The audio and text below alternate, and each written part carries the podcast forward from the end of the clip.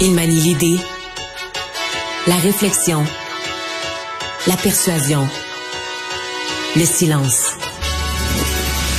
Mario Dumont. Informé, cultivé, rigoureux. Il n'est jamais à court d'arguments. Mario Dumont. Pour savoir et comprendre. Bonjour tout le monde, bienvenue à Cube Radio. Eh bien, euh, encore une atmosphère de, violence à Montréal. Deux personnes abattues en pleine rue, euh, quelque chose comme 12 heures environ, euh, une en fin d'après-midi. Et celle-là, je dois avouer, une femme, euh, bon, fut-elle liée par conjoint, beau-père au, au, crime organisé? Elle-même n'avait pas d'antécédent judiciaire de l'avoir abattue. D'abord en pleine rue, au volant de son véhicule, euh, dans le, juste devant son salon de coiffure. C'est assez hallucinant. Et euh, ben, plus il y a de gestes comme ça, plus on entend les, témoins tout autour qui racontent avoir vu, assisté, entendu ces coups de feu. Plus on se dit que le jour approche, là, c'est peut-être là qu'il va se passer quelque chose, mais le jour approche où euh, on va encore avoir des victimes innocentes, des gens complètement pas concernés par tout ça, euh, mais qui vont être victimes d'une balle perdue, d'une balle qui a et donc vont devenir des victimes innocentes de ces règlements de compte. On rejoint tout de suite l'équipe de 100% Nouvelles. 15h30, c'est le moment d'aller retrouver notre collègue Mario Dumont. Bon après-midi, Mario. Bonjour. Alors, c'est sorti euh, juste avant que j'entre en onde, là, aux alentours de 13 ou 14 heures, des associations musulmanes qui veulent forcer le gouvernement à annuler le décret qui interdit les locaux de prière dans les écoles en soutenant que ça brime leur droit religieux qui est protégé par la Charte canadienne des droits et libertés. Bon, c'est la mise en contexte est quand même importante. Euh, je viens de faire en entrevue Mario, le porte-parole du Forum musulman canadien. Et selon lui, c'est la Charte canadienne qui a préséance sur la loi 21. Est-ce que Québec se dirige inévitablement vers une défaite? ou pas nécessairement? Non, pas nécessairement. C'est-à-dire que la, la, liberté de religion puis le droit de religion, euh, c'est complètement respecté au Canada. C'est complètement, excusez-moi, c'est complètement respecté par la loi, euh, la loi 21 ou même euh, ces dispositions t'es au Canada, euh, au Québec, libre de pratiquer ta religion. La religion de ton choix d'ailleurs. Il n'y a pas une religion d'État qui est mhm. imposée. Là. Chacun a sa conscience religieuse. Donc à la fois de choisir sa religion, de la pratiquer beaucoup un peu. Euh, les contraintes, elles sont dans des places publiques. Mais là, dans ce cas-ci, c'est même plus la liberté de, de pratiquer une religion ou de l'exprimer publiquement. C'est vraiment de dire, il faudrait qu'une institution publique, donc une école, engage des frais, réserve des locaux. Tu comprends que là, on, on rende disponible pour des groupes religieux du, du, du, matériel public, des biens publics. Oh, on l'a fait dans le passé un peu pour euh, pour accommoder dans certains cas, mais tu sais la norme c'est que ces institutions-là sont laïques. Donc si on le fait, on doit le faire dans un local qui est ouvert à tous, là, un local qui devient à ce moment-là un local de un local de recueillement. Euh, mm-hmm. Puis que le, bon, la complication qu'on a, puis plusieurs osent pas le nommer, évidemment, c'est, la loi des grands nombres. on se retrouve à Montréal avec des quartiers, euh, donc autour d'une école, le quartier, où, euh, bon, s'il y a une religion euh, qui, qui devient très, très, très majoritaire et où les gens sont beaucoup plus pratiquants, et là, on se dit, ben là, c'est parce que si, se mettent à prier dans le corridor, ils bloquent le corridor, dans certains cas, dans, dans une cage d'escalier, on se met à prier partout, et donc là, ça devient vraiment physique physiquement là, dans l'organisation des lieux. et là, donc, la réponse de ces gens-là, c'est de dire, ben là, nous, ça nous prendrait à regarder ce que ça donne là, quand on n'a pas de lieu. Ce serait plus commode de mhm. nous donner un lieu.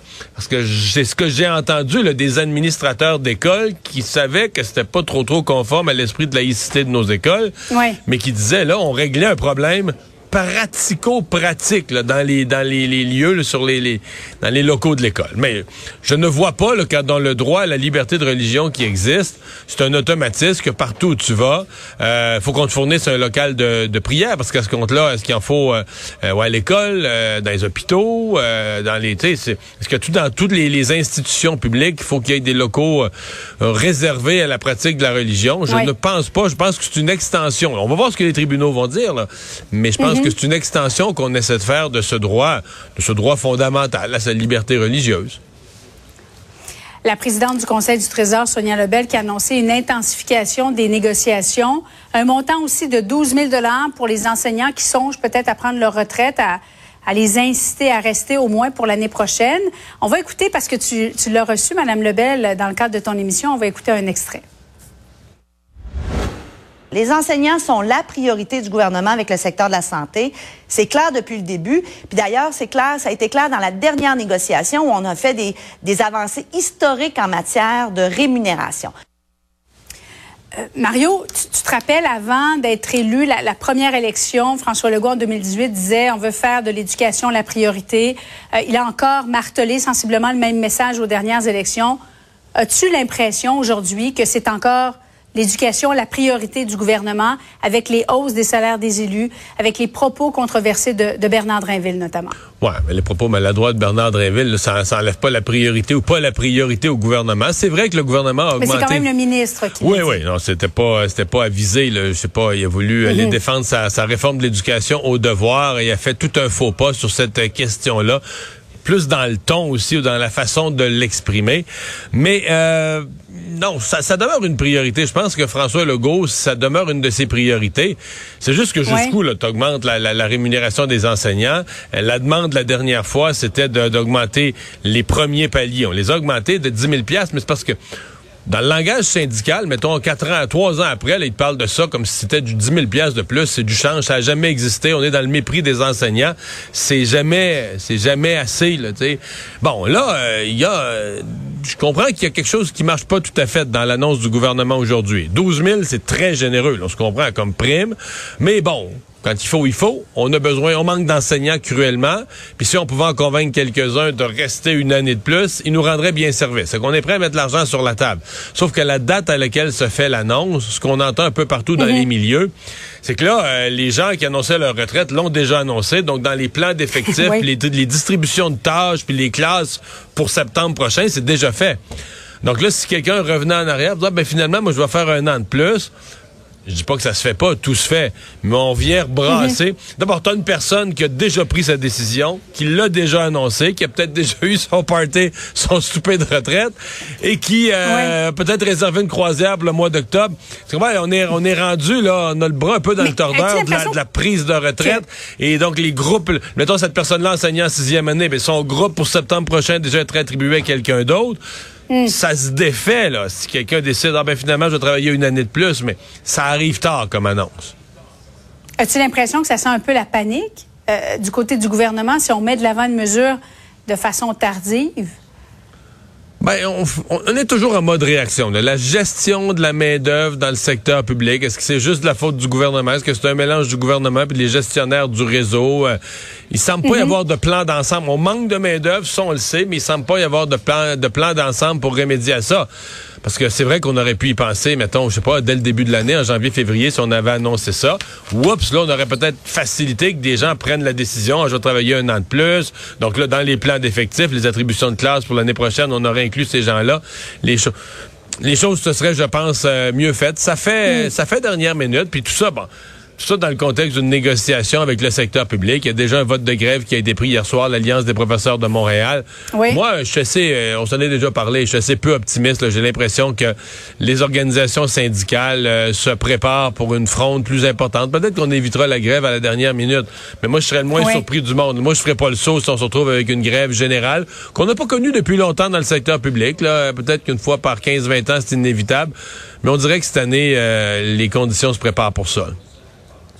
Euh, d'autant plus que la ministre, euh, la présidente du Conseil du Trésor a annoncé qu'elle allait intensiver les négociations jusqu'à la fin de l'été. Mais les syndicats... Après la fin de l'été, ben, c'est la rentrée scolaire. Ouais, mais les syndicats, Julie, disent qu'elle négocie pas. C'est toujours, toujours deux versions. Ouais. Euh, elle a dit, là, on intensifie, mais du côté syndical, ils nous disent, nous, on serait disponible pour négocier tous les jours. On devrait négocier deux, trois jours par semaine. Là, c'est à peine un jour par semaine. Donc, eux, ils disent que c'est du côté gouvernemental qu'on ralentit la négociation, qu'on n'est pas actif aux tables. Alors, c'est toujours ça. C'est un jeu, le jeu de la négociation. Nous, on est témoins de ça, on ne sait pas trop où se placer. Ben, au moins, ça va mieux avec la FIC, hein, Mario? Non, c'est une blague. pas tellement. Euh, la, FIC, non, c'est ça. La FIC qui appréhende un été difficile. Est-ce que toi, tu, comprends, Mario, que ça va pas si bien que ça, finalement, dans les, dans les négociations actuellement? Oui, mais là, par contre, ce que la FIC disait aujourd'hui, euh, Mhm. C'est vraiment, c'est un ballet dont on connaît la chorégraphie. Là. Euh, de dire à la veille de l'été que l'été va être difficile, en plein temps, ça mettre une pression sur les gestionnaires locaux. Euh, on veut le respect des vacances, mais là, on se dit si on manque de monde pour avoir le respect parfait des vacances, ben, euh, on risque d'avoir plus de temps supplémentaire obligatoire. On veut pas de temps supplémentaire obligatoire non plus. donc, comment, tu sais, dans le fond, quand tu écoutes tout ce que la FIC dit, ben, la mhm. seule conclusion à laquelle tu peux arriver, c'est des réductions de services ou des fermetures de départements. C'est, Comme l'été dernier, oui. Ben oui, il faut respecter toutes les vacances. Puis, il faut pas donner de temps supplémentaire obligatoire. On manque de monde. Ben, ils vont jamais le dire comme ça. Mais tu sais quoi, quand t'es, le patient, quand t'es en dehors de ça, puis t'es le patient ou le patient potentiel, ou la personne en attente de soins de santé, tu dis, bon, ben, si on, si on fait tout ça, euh, il va manquer de monde, donc on va fermer une urgence, on va fermer un département, on va fermer un service hmm. d'obstétrique, on va fermer des, des services ici et là, pas tout le temps, mais temporairement ici et là. On va devoir fermer certains services pour regrouper le personnel. Est-ce que c'est ce qui risque d'arriver? Mais bon, pour l'instant, la FIC était à la première étape de demander aux gestionnaires dans les établissements de s'asseoir avec les syndicats locaux puis de voir à mieux préparer l'été. Puis là-dessus, ils ont peut-être pas tort. C'est, le temps de faire ça au mois de mai, de préparer les vacances d'été c'est bien certain. Mais malheureusement, j'ai peur qu'il n'y aura pas de solution miracle. On va manquer de personnel. Mario, merci beaucoup. Bon après-midi à toi. Au revoir.